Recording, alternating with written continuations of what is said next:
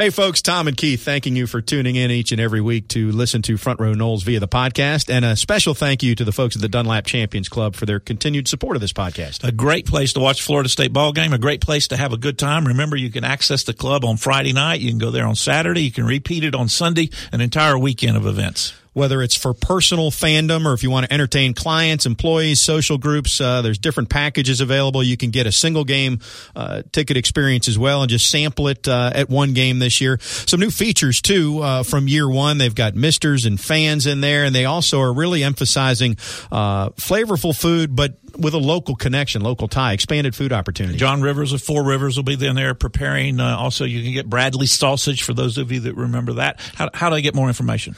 They can get more information by calling uh, 850 644 1830, option one, or you can visit FSUClubseats.com. Thanks again to them and enjoy this week's Front Row Noles. Broadcasting live from the Prime Meridian Bank studios in the capital city of Tallahassee. This is Front Row Noles with Tom Block and Keith Jones. Front Row Noles is brought to you by Cornerstone Tool and Fastener. Online at ctf.nu. Now, here's Tom and Keith.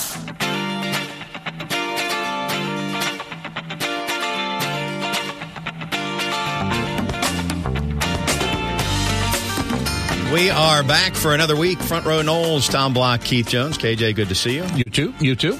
It has been a tough week in terms of the world view and uh, the U.S. view, and we won't focus on that other than to say our hearts and thoughts and prayers are with the folks in Las Vegas and also in Puerto Rico as they continue to uh, clean up and. Uh, We'll keep it focused to Florida State, uh, KJ, and there's cleanup to be done there too. Certainly after that Wake Forest uh, game, but Spinning it the other way, it's FSU Miami. And if we just start there, you and I could reminisce for the next probably until kickoff. Correct.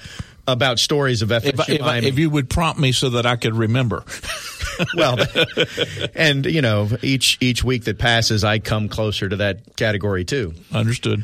31-30 is the all-time series in favor of Miami. And so as the a st- scored are real close too, aren't they? I think so. And as a starting point, so this series began in 1951. Florida State has never led in the series, and the last time it was tied, if I'm not mistaken, was before they had played a game. So this is as close as FSU has been. They're going for eight in a row, and that's sort of a subplot to the bigger picture that is how do we get this Florida State team back on track? But it's been a very even series. It's kind of gone in phases. Miami's had its run, Florida State's had its run right now, um, you know, and back and forth. Right now, obviously, it's FSU seven in a row. But heartbreak has been that's probably the word that best describes it from the Florida State standpoint. If you summed it up in one word from a historical look, heartbreak in terms of kicks, and in, and in one specific case, the same for, for Miami when they muffed a, a field goal attempt. Heartbreak in terms of the decision whether to kick or go for two. Uh, that's happened at least twice. One of them I played in. Uh, so it's been a close rivalry for for for a 15 or 20 year period. Um, whoever won that game had a what a 33% chance of winning the national championship because over a 20 year period there were seven national championships between the two schools. Um, and, and, it's been something that was been noted from a, a national standpoint. Uh, I get asked quite often and most uh, FSU fans are familiar the rivalry with Florida is a borderline hatred you know, based on how that series really got started and et cetera.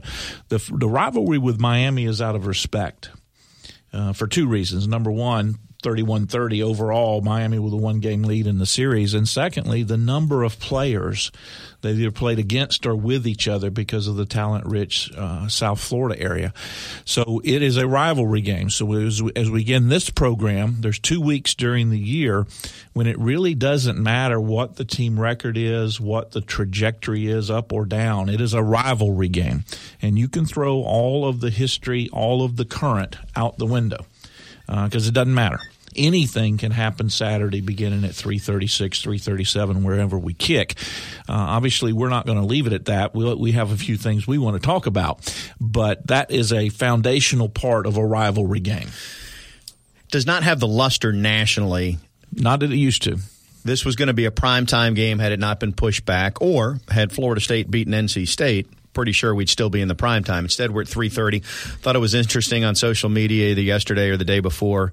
I think it was yesterday. Mark Richt had his press conference. There wasn't one local TV station from Miami covering it, according to the tweet I saw. I didn't verify that, but we know Twitter is pretty sound in everything that it puts out there. Much so like I'm the just, internet. Much yeah, like the much internet. like the internet. So I'm just going to go with that. But the point being, uh, there there was a time where where this, and it really was that time you just referenced. I mean, uh, from the, throughout the '80s and into the early '90s, '85 to '95, that window before Miami got some probation issues there in the in the mid to late '90s. It really was. And and by the way, going back to your reference about the Mark Richt uh, press conference, to be fair.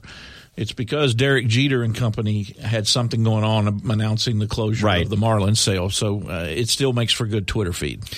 Another interesting part of this rivalry has been that there's often more so for Florida State because FSU always has 6, 8, 10, 12, 15 Dade County guys, whatever the number is, who've played a big role. And so they're beating their hometown team. You can think about Devonta Freeman.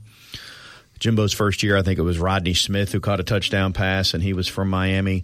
And so this year, you've got Matthew Thomas, who's a Miami kid, and boy, did he ball out against Wake Forest. And it just begs, as I think about it, I'm thinking, what might he do this week? Not not to and, mention and might we need him to do. Not to mention that the quarterback James Blackman is from Belle Glade. That's not Dade County, but it's South Close Florida, enough. sort of in the the state of Miami, as Howard called it back in the day when Miami won its first national title. So that those are all the subplots that add into this. Now, now if you if you go f- fast forward and talk about what happened Saturday up in Winston and some of the things that uh, are being talked about, you know, I, I jotted down a couple of ideas that that I think we're at the point sitting here at one and two, and, and in danger of being one and three. We'll talk more about the Miami game specifically. Um, we, we've now reached the point where we've got to look at systemic and organizational issues. Period. The end. Uh, any of us that have been involved in business has heard the age old thing. Our listeners are very familiar with what is the definition of insanity doing the same thing over and over again, expecting a different result. We've got to quit doing the same thing over and over again. And it begins now. I like the opportunity that Miami presents because, as we've talked in the past, there is legitimate criticism, even of Coach Bowden and his staff, that during Miami week they would they would all get nervous and get tight, and and they'd be very conservative. They would play not to lose, as opposed to playing to win. Jimbo, to his credit, has never been like that. Obviously, the 13 and 1 record against Miami and Florida combined during his tenure as a head coach speaks to that. So I like that aspect of it. We may see an offense that comes out with a little more aggression uh, relative to getting the ball down the field. But something needs to change, and this is a great week to implement and begin implementing some of that change. You're sort of talking about two things. You're talking about more creativity or doing some things differently on the field.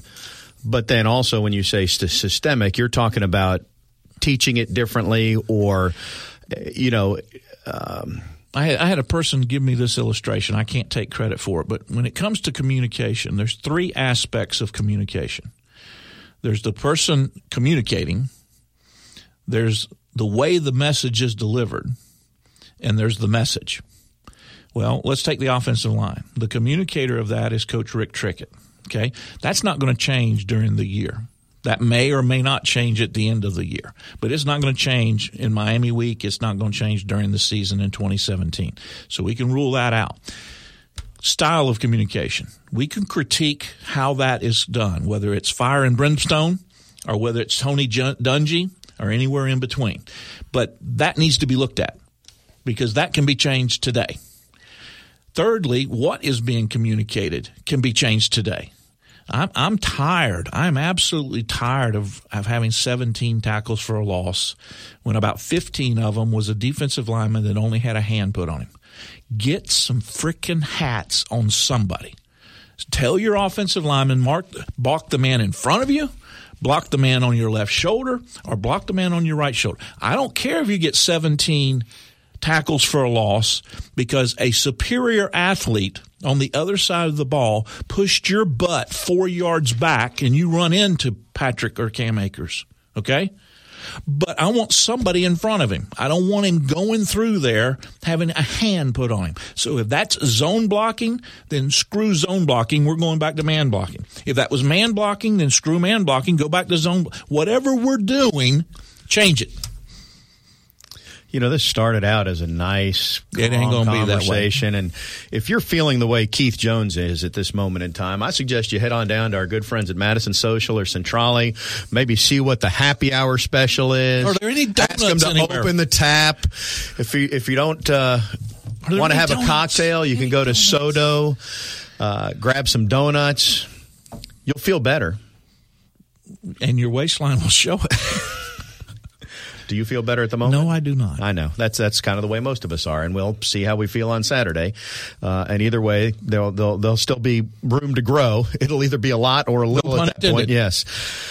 Uh, we will talk Miami Hurricanes football with the voice of the Canes, Joe Zagacki, coming up. He joins us each and every year. Good guy, Joe. has been the voice of the Canes for a long time, so we look forward to that conversation. That's coming up on the other side, right here on Front Row Noles.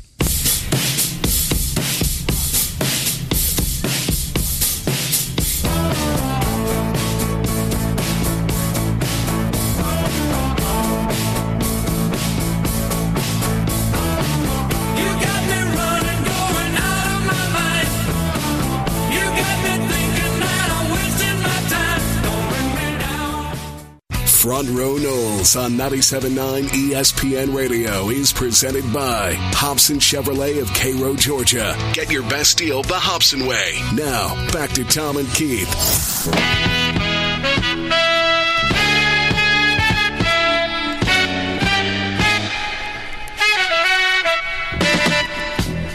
Back on Front Row Noles, Tom and Keith with you on this Wednesday. It is Miami, Florida State week, and we are really pleased to have the voice of the Canes, Joe Zagacki, join us via the Earl Bacon Agency hotline, the Earl Bacon Agency, ensuring your future together. Joe, how are you? I'm good. How are you guys? Good. It's always good to talk to you because it means the big game is on tap. But before we get into that, I, I do want to ask how is South Florida? How is the University of Miami uh, in general in light of uh, Hurricane Irma? You know, I think we're pretty good in South Florida now if we could just get somebody to pick up all the debris. Whatever neighborhood you go to, there's still uh, mounds and mounds of debris. And then the, the sidebar note to that would be uh, Mother Nature hasn't been too kind to South Florida this week. It's been uh, raining now for two straight days. And so the University of Miami was forced to move their practices to the Dolphins bubble. Uh, both uh, yesterday and today, they went up to the Dolphins bubble. So once again, they can't practice on their own field. What's the time frame on the indoor facility that's uh, in the works? Hopefully, by by next summer, they'll have it. That way, uh, when you have days like they've had uh, this week, you can at least start outside and go inside if the lightning detector goes off. But Coach Richt decided that it's just this week is way too important that if uh, they went out on the field and the lightning detector went off, they wouldn't be able to practice. So he just took them up to the Dolphins facility.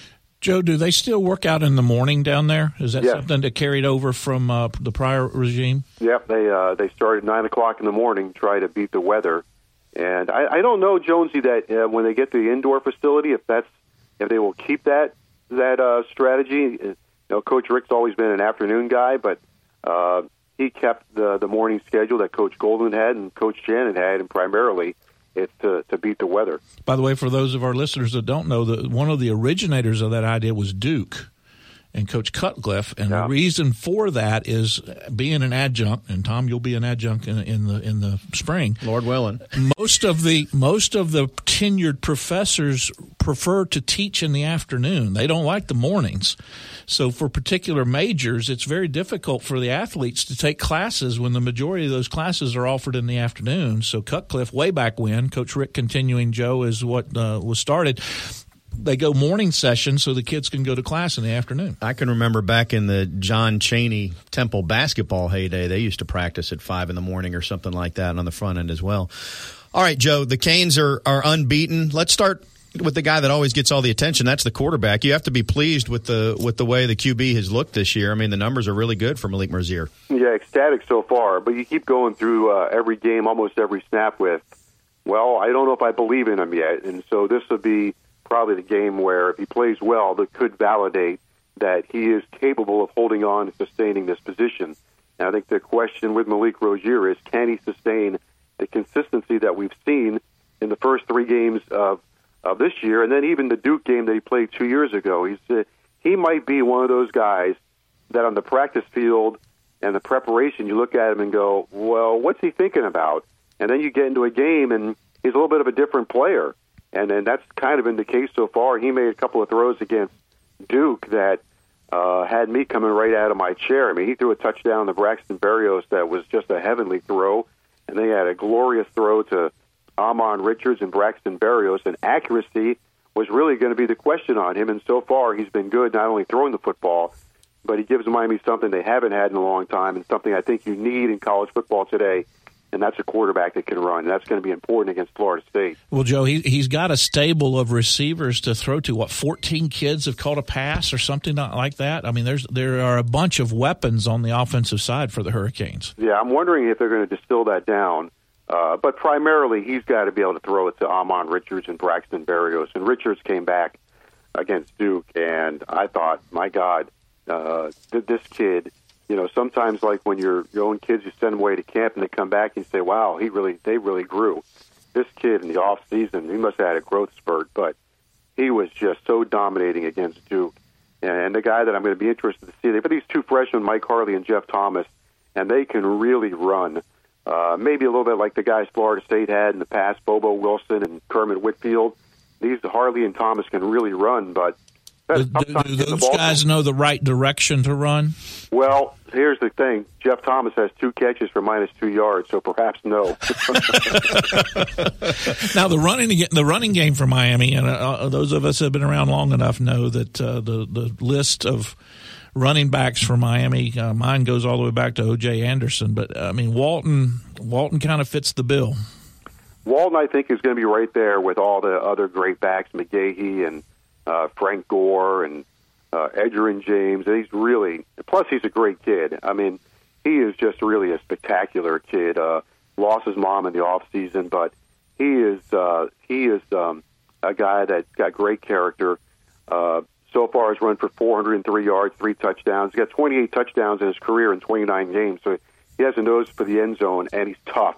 He's not going to come out of the game now. He's playing with a banged up ankle, uh, and I think he's going to play and be okay against Florida State. But um, his toughness, I think, is something that stands out to me. If he had one extra gear, a little bit extra gear, he would probably he he could go down as one of the maybe the best that Miami's ever had. But you know, from 40 yards and in, he's probably reaching the the end zone. From 60 yards and in, he's probably getting to the five yard line. You mentioned his ankle situation. Richards, I know, missed the first couple games. Were there any repercussions to him playing next week, or he's feeling 100% now I with think that he's ham? good. He did practice uh, yesterday and today, so I think he's good to go. And Walton, I think, is good to go as well. Um, you know, there was some concern with Richards because it's a hamstring, and you know those things are a little, you never know. But uh, he made it through the Duke game, and I thought he, he looked really good running, and he's had two good days of, of practice. So I think that'll be a very uh, intriguing matchup for Florida State. So I know you're not in the defensive team meeting room, but Manny Diaz, who's a Florida State alum and the defensive coordinator for the Canes, likes to bring pressure. And I just, I got to think that he and the staff are salivating right now based on the tape they they're they're watching from Wake Forest and the fact that it's a true freshman quarterback in his third start, and obviously Florida State. Uh, you know they haven't found the right gear. They're having trouble finding a gear at some The, point. the clutch is stripped. So I guess what I'm asking you, Joe, is, uh, is is confidence must be high from Coral Gables right now. Well, I'm going to be a little bit diplomatic on this one. And you know, I watched the Wake Forest game, then you, but then you watch the Alabama game, and you go, okay, you know, they they they, they were punching pretty good with Alabama, and then uh, when they lost uh, Kelly in the Wake Forest game, uh, they seemed to struggle with that. But to really to answer your question, I don't know if they're salivating, but I do know this: that if Miami's defensive line doesn't play well in this game, they're not going to win. That this is a game where and there's been a lot of hype on this defensive line Chad Thomas, Kendrick Norton, R.J. McIntosh, Joe Jackson. And if they can't, one, stop the run, and, and number two, uh, put Blackman in a position where they got to put him through, you know, a, a hurricane torture chamber of getting after him and hitting him the way they got after Francois last year.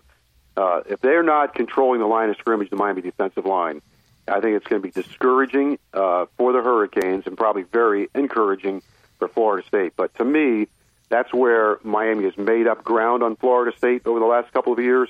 And I still think Florida State, roster wise, probably a step or two ahead of Miami. But if the Hurricanes have leveled the playing field anywhere, it most likely is the depth of their front seven.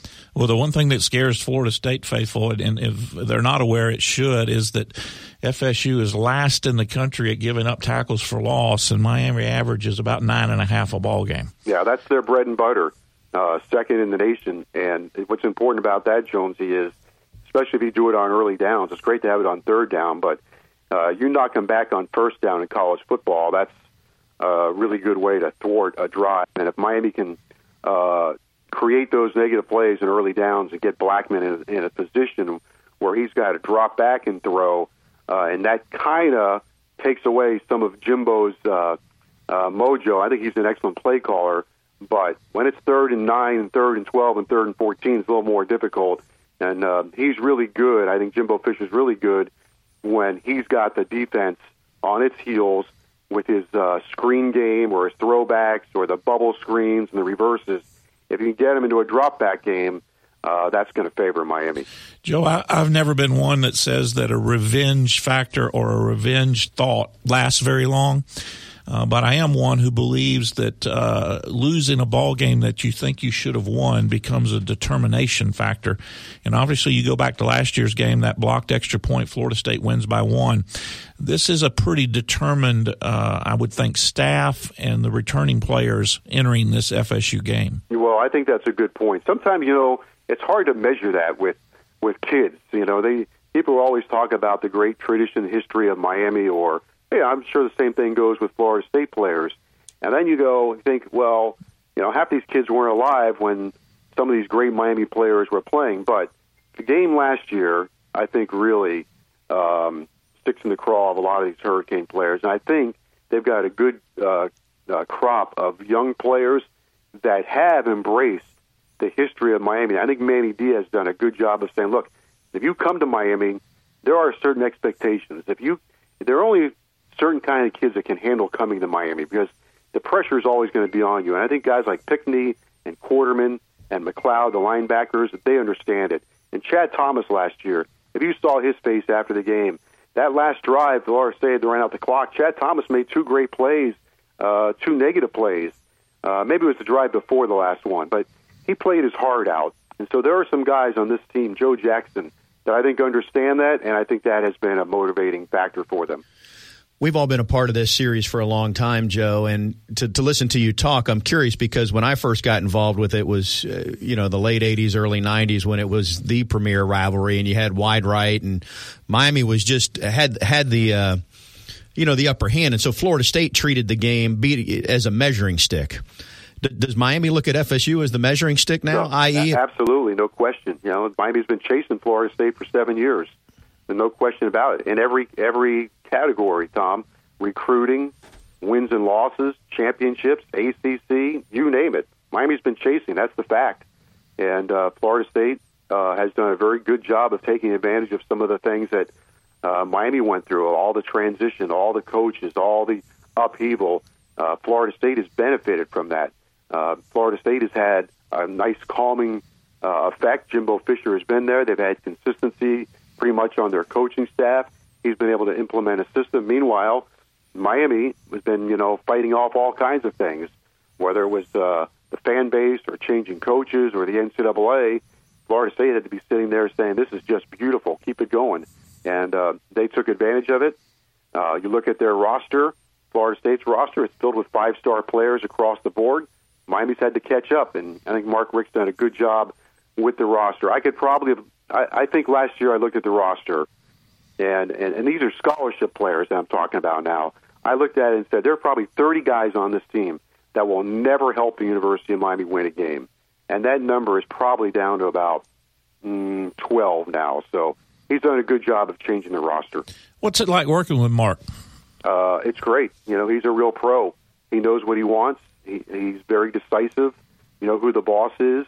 Uh, he's been a great leader, and uh, he's a proven winner. So if anybody ever questions uh, his method, I think he's got a very simple answer, which was seemed to work for me at Georgia. and you know, he's just done a great job of, of uh, laying the groundwork, and he's got a lot of people uh, believing in him. He's got the fan base believing in him. Uh, probably more important, he's got the administration building in him, and that's why they're building this new indoor facility, and they've done a lot of other things with uh, facility and travel, and uh, they've just become a much more modern team rather than relying on, hey, we're Miami, we can do it because we're Miami.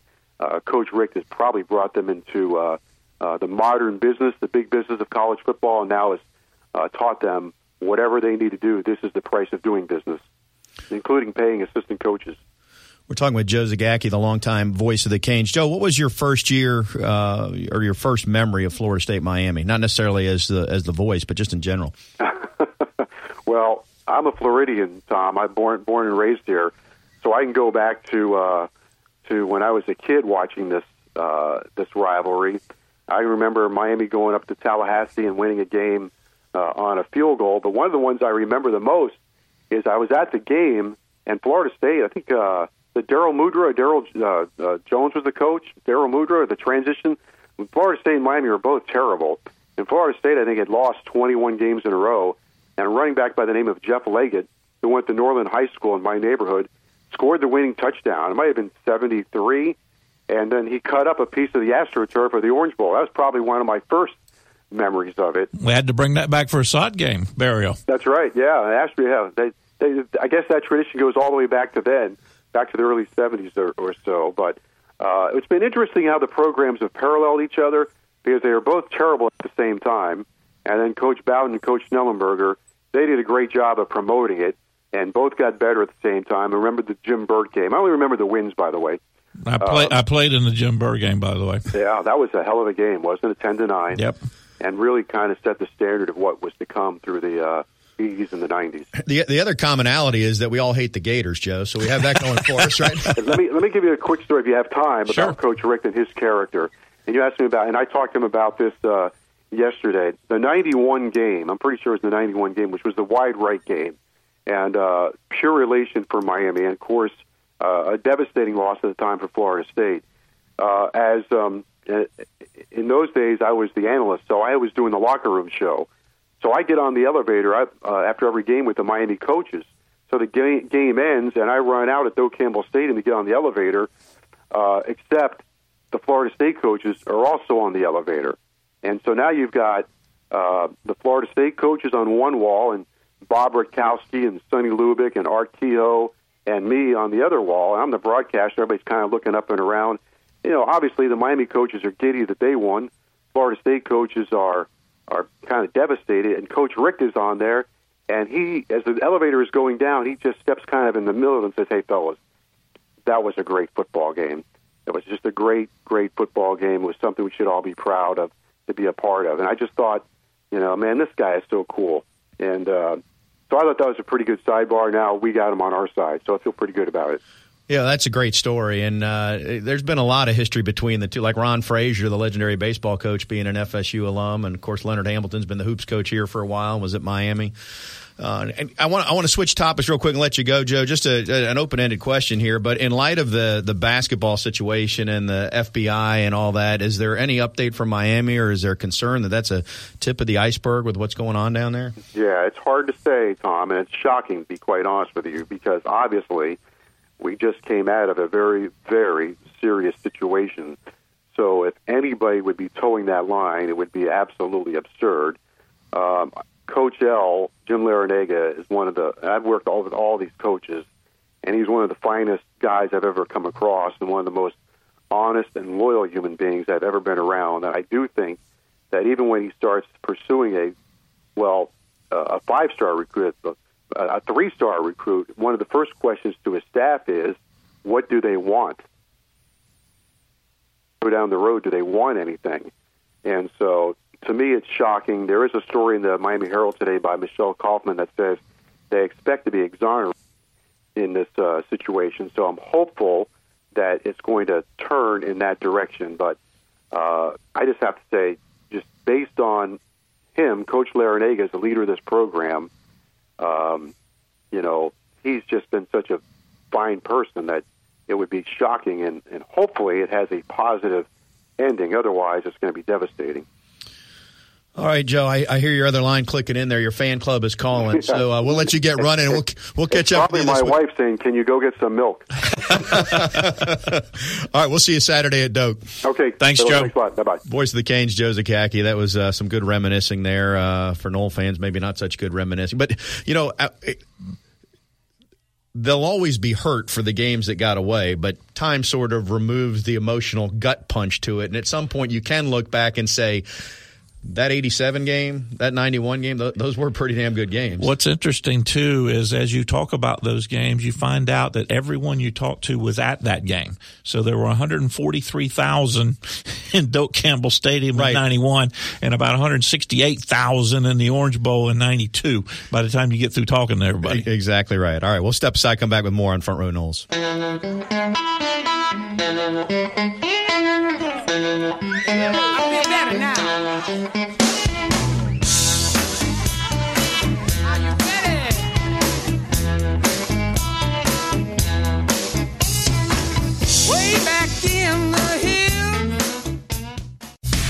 Row Noles is brought to you by Cornerstone Tool and Fastener. Online at ctf.nu. Here's Tom and Keith.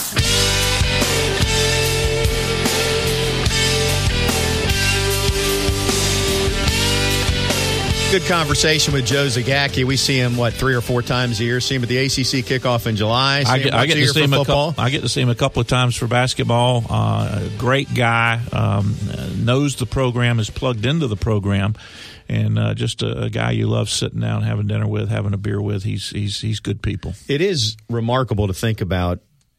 Still, Mark Richt, and I know he played at Miami, and I know you hosted him here. You know, this could have a whole different chapter if you would have done a better job when he was on his I, official I- visit. I, I let him get away in '77. but it still seems strange to think that he's the Canes coach. And for that matter, Manny Diaz. Now, Manny's from Miami, and uh, you know, you go where His the dad was the mayor, you know. you go where the coaching jobs take Yeah. you. But when I met Manny at Florida State, he was editor of the FS View on campus, and he went up and did an internship at ESPN. I mean, he was headed down a broadcast journalism media track. And then when he came back from ESPN, somehow he got connected and became a GA for I think for Chuck Amato, who took him to NC State, and then he bounced around and now he's at Miami. But uh, Ron Dugans is the receiver coach for Miami right now. So there's just a lot of those. Uh, James Coley, when he was on FSU staff, he's not on Richt's staff now, but Prior to, prior to went back to Miami. So there's just a lot of that, and uh, which adds to the rivalry. I was going to say that that's exactly why the rivalry is such. It's at the coaching level, it's at the fo- uh, former player level, it's the current player level, and uh, you know even fan bases. Les Pantin, who's on the, the FSU board of trustees, is a Miami native, uh, a huge supporter of South Florida, but went to Florida State and is on the FSU board of trustees. and you can believe that he, as much as anybody, is hoping and a praying that number eight in a row comes Saturday at three thirty. He's got to live with it, the, literally live with it the rest of the time. It, it just, it's, uh, it's been a fantastic rivalry over the years, and I look forward to another chapter. I do think this will be an entertaining football game on Saturday. I know Florida State was, depending on your level of frustration and, and the size of your thesaurus, you can pick the synonym of your choice, whether you want to go with dreadful or horrific. Quick, or name another word for synonym. same. Just saying. I, I don't know. That's that's I'm good. just I've never looked it up in the thesaurus. We were talking about this in the in the uh, the first segment, Keith, and and when you look at Florida State offensively and you talk about Jimbo, Jimbo has always had a good plan against Miami. In fact, maybe his best plans collectively have been against Miami. And I think back to the 2010 game, which is his first year. Florida State went down to South Florida. Miami thought they were going. To Oh, that was going to be a four touchdown victory. And and we walked out of there and it was 45 to 17 FSU or whatever the final score was. With What was, the, what was the game when Christian ran for 700 yards on the ground? Well, that was that was not that year. That was maybe 09. Uh, maybe 08. No, maybe 08. 08 it was in the because that was in Who- South who- Florida. Who would have expected that to happen? Yeah, so I guess what I'm saying is when you talk about, you know, even Joe just commented on Jimbo being a good play caller, and I think that's true. Sometimes I think the frustration comes in because there's a mistake here, there's a mistake here, there's a mistake here, and the play doesn't work. And it becomes, uh, you know, his offense, he wants it to be a jack of all trades so that whatever the defense does, there's an answer for it. But sometimes you're not a master of none. I mean, you're a master of none when, when that's your philosophy. It's, it's back to those age old cliches. If you have two starting quarterbacks, you have no starting quarterbacks. If you play to lo- not to lose, you never win. and and and this is a game you've got to make sure that you play to win, and you've got to be aggressive. And I think Joe hit on it. We'll talk about more with with Tim, but this game will be won and lost. We talked about games being won and lost at the line of scrimmage, and we generally mean both sides. This game will be won and lost with how Florida State's offensive line slows down. I won't even say control, but slows down this Miami defensive front. But you got to do some things. You got to move the pocket. You got to have some bootlegs mixed in. Oh, you, got to give him some help. You got to give him some help. And if if the reason that we're not seeing the tight end involved is because Blackman's not comfortable throwing over the middle where there's a lot more bodies and well then then you know just roll them out and make the easy throw to the tight end. I mean it's like a one read play and I mean there's got you get some confidence, you move the sticks, you stay ahead of the chains. There's got to be some of that in here. And- Absolutely. and what do you have to lose by running the quarterback some? At this point, I know what the depth chart looks like, but you're staring at one and three, and and we just listened to Joe talk about how one of the real strengths for Malik Rosier is that he can run the football. It's it's another player that the defense has to account for if you run the quarterback. it gives you the equivalent of an extra blocker, which certainly Florida State has needed. Uh, I agree with you. Uh, you know, I, I, this is a game with two tights line up in the eye, and let's just let's just put a hat on somebody and let's shorten the game. You know, I, I think it'll be an entertaining ball game, Tommy, but I think it'll be it'll be a grind game uh, that that may not be pretty to watch. See, I think there'll be some good plays in here because there's good athletes in here. I think Miami will make some plays. I think Florida State will get over the top for some I hope you're right. I hope you're right, but I doubt you. Well, that's nothing new. I mean, you do that on a regular basis. Someone you should never doubt is our Seminoles.com insider, Tim Linafelt, who got all the questions right last week on All of Rapid them. Fire. All we, of them. we will review that when we continue on Front Row Noles. sun beat down. I had the radio on. I was driving. Trees went by. Me and Dell were singing. Front Row Noles on 97.9 ESPN Radio is presented by Hobson Chevrolet of Cairo, Georgia. Get your best deal the Hobson way. Now, back to Tom and Keith.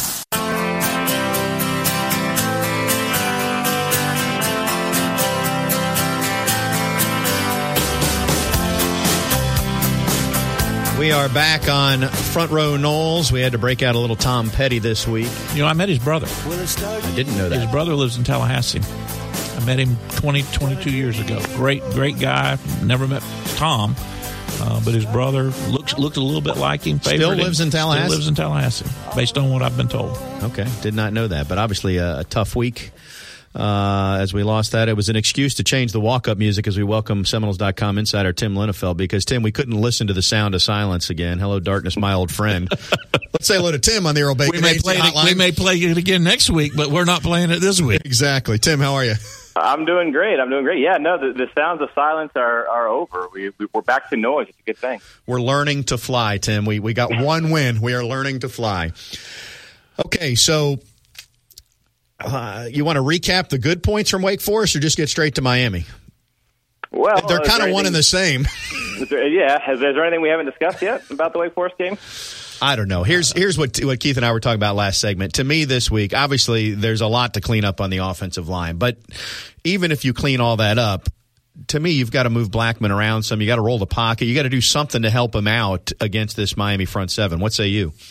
Yeah, I think that's probably right. I don't know that it's a coincidence that Florida State's best offensive play uh, by far, and that's with, with all due respect to Jacques Patrick's long run, was you know moving Blackman having him with, with the play fake on the handoff, rolling to his right and scanning down the field. Uh, what do you know? You go go get a 40 yard touchdown that ends up winning you the game. I, I think that's a good idea. Uh, look, Wake, Wake Forest defensive line, I think, is maybe a little bit better than people are giving it credit for, uh, but I think Miami's is better. So that said, one, I mean, the offensive line does need to play better, but two, you need to find ways to mitigate that because if uh, you know if, Miami comes close to 17 tackles for loss or whatever the number was uh, against Wake Forest, I, I don't know that Florida State can survive that. Uh, it was it was tough enough against Wake Forest. I don't know that you want to try to replicate that feat. Can Florida State run out of the eye effectively against Miami? I think so. Uh, you know, funny you mentioned that because uh, Jonathan Vickers is one of the guys who ha- was pretty steadily praised after the game, maybe more than uh, than anybody other than the obvious candidates. Uh, you know, he was the one. It was his block that helped spring that long run for Jack West Patrick. Uh, You know, I don't know. Uh, you know, when you say run consistently, like I, I think you'll be able to pick up yards at a time. Know, maybe break off a few four, five, six yard runs. I don't know that you're going to get the 70 yard run. And, and also the the real question I think that that you're asking there is if it's third and one and, and you line up and run it, are you confident you can get it? Uh, to me, that's one of the bigger questions of the game. You'd like to think so, especially with Jacques Patrick and a, and a fullback that's playing well. Uh, I don't know that I know the answer. I think they probably would be able to run it enough. I don't know if it would be enough to, you know, carry the offense the way it kind of did early in the game uh, against Wake Forest, but I think they'll be able to pick up short yards when they need to. Now, and, and yeah, if you're Florida State, you certainly hope you can. All right, we're talking on Wednesday, and we got Mm-hmm. so we got three more days before the ball game. Uh, how healthy will this offensive line be? I know it's a guess on your part, but what what what's your guess? Uh, my guess is that they'll all probably be there. The the big question mark is is Derrick Kelly. Uh, but Jimbo said on Monday that that he expected everybody to be able to practice, and it sounded like they kind of dodged uh, some uh, some scares there with with some, injuries. I know when we saw Derrick Kelly, it probably looked a little bit more serious, but. Uh, my, my guess, based on everything we've heard and, and seeing the sideline on Saturday, I understand that was a few days ago, is that they probably will have everybody available. What do you, what do you make of? We heard after the game, we heard uh, a little bit on Sunday, and again through uh, Jimbo's uh, presser on Monday about communication issues on both sides of the ball. What what what do you make of that after after four games or, or going into the fourth game? You know, I'm, I'm, my thought is I, I think back to fall camp and, and all the different combinations uh, that we had to use to, to kind of come up with that starting five, and, and the thought being basically that even with uh, having the same combination for the last few weeks, these guys really haven't played together all that long, and some guys are playing new positions. You know, Derrick Kelly didn't come on the scene until late. Uh, Landon Dickerson moved to a different spot. Uh, and, and you just wonder if, if maybe it's taken those guys a little bit longer to, to know the ins and outs of, of their, uh, their their partners sort of on the line than you would have thought. That's my only guess. Um, I don't know. You know, I haven't played the offensive line. I'm not sure what goes into you know the the, the communication issues and whatever else. But I, I might like I said, my only real thought was that by and large, these guys have only been playing together for a little bit more than a month, and there can be some some learning curves and some growing pains. Well, I, I made the comment in the first segment, and I'll stand by it here in the fourth. Tell them block block whoever's in front of you, or block the man to your left, or block the man to your right. Everybody put a hat on somebody. I don't want anybody in that backfield that had a hand put on them. Put a helmet on somebody, and even if we have to simplify it and get beat because they're physically better than we are, I'd rather get beat that way than uh, with the olé uh, procedures we've been uh, employing. I think you're you're right on that that last point, Keith. If if somebody just is physically beats you on a play, I think you can probably live with that. Uh, especially against a team like Miami that has some pretty talented defensive linemen. Where where you get frustrated is when guys aren't being blocked because of confusion or miscommunication or, or guys not knowing who to block. I think that's the stuff that as a coach probably makes you pull your hair out. So. You know, look, man, we'll see. Uh, if, if there's one thing I can say is, you're talking to Jimbo on Monday. It's not like he doesn't know. Uh, he he said that you know those guys have to play better. There were things that happened against Wake Forest that just simply can't happen, and uh, and, and they know it, and they're going to work on it and, and try to move forward. Uh, I said I know that may, that may not be the answer that everybody wants to hear, but it, in season at this stage of, the, of where things are, with the opponent coming on Saturday, uh, Uh, and that's that's basically your option. That's what you got. I've been uh, very quiet here, Tim, because I failed to do my homework. I didn't have the rapid fire questions ready, Oh, so I'm gosh. quickly I'm quickly scanning through these.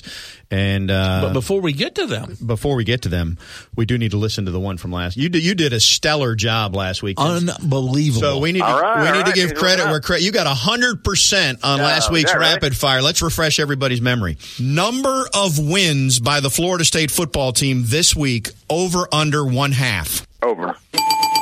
There you go. You got it right. You knew all along that Tate was going to come off the bench, bad shoulder and all, and make the game-winning catch late in the fourth quarter at Wake. Yeah, I don't remember you putting qualifiers on this back at the time. All I know was was the question, and I answered it, and I got it right. well, for the for the one who always puts qualifiers on his answers, uh, you're calling out Tom Block. At least I do it at the, at the time. Versus a week later, you're trying to take away my time. We're going to get another sound effect for every time you qualify one of your answers on here. dum, dum, dum, Yeah, we're, dum, I don't know what it's going to be, but we're going to have something else. So, are you ready to play this week? Are you ready to play this week? Well, I would be if I could find what the actual over under is here, so I could ask you that. Uh, Okay, all right. Um, um, we look- need to stall for a minute. we we kind of do because I'm trying to Google and my phones are Keith, not. what's your favorite game against Miami? What when did you play them? What was the best one? Well, my, my favorite again, game against Miami is the one we lost, uh, ten to Oh. nine, and we were talking to Joe Zagacki uh, prior, the, the, what we refer to as the Jim Burt game, where uh, Stockstill was trying to get a two point conversion pass over the middle to. Oh, his name just Phil Williams. Phil Williams, thank you. And uh, Burt jumps up and knocks the ball down. That was just a great, great football game. Uh, we just came out on the short end of it. What's your Yeah. favorite, Tim? Man, there there are some really good options. Uh, the one that sticks out to me is the one in '93 here uh, on the way to the national championship, just because there have been so much heartbreak and, and frustration at the hands of Miami for Florida State, and you knew there was a, a special thing about that '93 team, but I don't know that in, everybody sort of had it. That you had to beat Miami, right? Uh, and and once you did, that that was when I think people really started to buy in and say, hey, you know what, this this can be a special season. They didn't just beat Miami; they beat them pretty emphatically. And I think sort of with that that weight off, so everybody could sort of embrace that team and say, hey, you know, Florida State might actually do this thing. All right. Well, apparently Tom has gotten called up. I have, but I will weigh in and say my favorite uh, was the '89 Miami FSU game here. That was. Uh, the year prior had been 31 nothing. The year before that was 26-25 and Florida State won that game 24-10. A lot of folks would say that it was one of the most memorable nights at Doak. Uh, that was the night that Dexter Carter picked up the flag and put it on Bernard Clark's head. One of the all-time epic shots. Google that, youngins, if you don't remember that. All right, here we go with rapid fire. Appreciate you guys stalling. All right, Tim. Uh, number of FSU wins this week over under one half. Over. Will there be a 100 yard rusher for either team? No. Sacks allowed by FSU over under four and a half. Gosh. Under. I forgot that I should be scoring you. Catches by Auden Tate in this game over under seven and a half. Under. TD catches for Auden Tate this week over under a half. Over. Will a UM tight end score a touchdown? Yes. Will a Florida State tight end score a touchdown? No. on the FSU roster, the South Floridian, and I'm using that term loosely, so you can go Dade County, Broward County, Palm Beach County. Which South Floridian will have the biggest positive impact for FSU? So you got guys like McFadden's from Broward County, Matthew Thomas, James Blackman. I'll let you count. I'm sure there's many I'm missing. Who's going to have the biggest impact? Uh, I'll say McFadden. All right, you like him in the matchup with Ahmmon Richards, I presume. There, I do. And then don't count out Blackman, though. there. Qualifier sound. Qualifier That's not, sound. that's not a that's not a qualifier. The over under. How about Matthew Thomas? He's been playing well footnote. too. So that's yeah. a footnote. No, you're right. Look, I had to pick one, right? Yeah. Okay. Uh, finally, you did. You picked one. Uh, It, it looks like the over under is in the 48 to 50 range. I'll just say 48 and a half. So you going up or down? Uh, down. All right. And the number of tweets that Tim Brewster will send, the number of times that Tim Brewster will at Luther Campbell, Uncle Luke, this week on Twitter. Oh, and we'll, we'll run it through Sunday, so it'll be post game as well. I don't know if there's a number high enough. Uh, I'm going to set it. I'll, Affinity I'll, and I'll make it easier. I'll, I'll set it at three and a half. Oh boy, uh, I say over. Over. And, if, and if I'm wrong on that, I'll be disappointed. All right, so we'll have to go back. We'll get our uh, our staff of our, our bevy of interns to look back on Twitter and see how many times Tim Brewster at Uncle Luke this week. Tim, good stuff. Thanks, guys. All right, we will see him on uh, Saturday. See, you see the fun you're missing on, on social media. Keith? No, I'm not. If you've got a do-it-yourself project that needs to be finished, go visit Ron and his knowledgeable staff at Cornerstone Tool and Fastener for all your power tool needs. Two locations to choose from: 1110 Stuckey Avenue and 3269 Crawfordville Highway. Call them at 580-1200 or visit them online at ctf.nu. Hashtag KJ don't tweet. Front Row Noles wraps up right after this. We don't need no thought control. No dark sarcasm in the classroom. Front Row Noles is brought to you by Cornerstone Tool and Fastener. Online at ctf.nu. Here's Tom and Keith. As we wrap up, KJ, I spent that whole break contemplating the fact, proud of you even, that, that you knew the difference between a hashtag and a hash brown because that was not where the money would have gone. the over and under. no, I, I would have been all in on hash brown, not so much on hashtag. Okay, understood. All right, I'll remind you that uh, we do this show each and every week at 6 o'clock. You can stream it live on the WTSM app. You can uh, head over to espntallahassee.com and under the audio vault, uh, click the drop down menu and find archive shows. Follow us on Twitter. You can subscribe to the podcast. If you follow us on Twitter, the great thing is you get no interaction with Keith, so it's it's an even better experience. So what I hear you saying is the fact that I know scattered, smothered, covered, and chunked exactly is is significant. Well, frankly, those are more significant things than Twitter, which really is a time suck, as I've pointed out. Even though I I, I let my time get sucked, I guess. Want to continue down that road, Tom? no, I don't. I want to say so long, folks. Enjoy the game this week, and uh, we'll talk to you again. No, we do do a show on Sunday with the recap, 9 a.m. and 7 o'clock on Sundays. You can hear that. We'll talk to you then. So long, everybody.